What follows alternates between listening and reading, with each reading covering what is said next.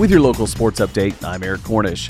In boys high school basketball last night, it was Hart County beating Fort Knox 85 62. Hart County also got the win on the girls' side against Fort Knox 60 29. Other scores in girls basketball North Hardin beat John Hardin 68 60.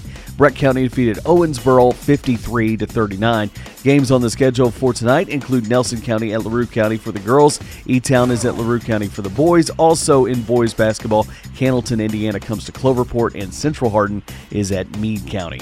UK men's basketball is back on the court tonight. The Cats tip off in Rupp Arena at 9 p.m.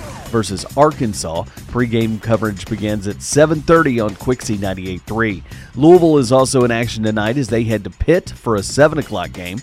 Western Kentucky won't be in CUSA play until Thursday, but the Hilltoppers are celebrating redshirt junior Dontaie Allen as the conference's Player of the Week. The Falmouth, Kentucky native and former Kentucky Wildcat started his first two games for the Toppers, averaging 23.5 points and seven rebounds per game. Allen is the third topper to earn the honor this year. With your sports, I'm Eric Cornish.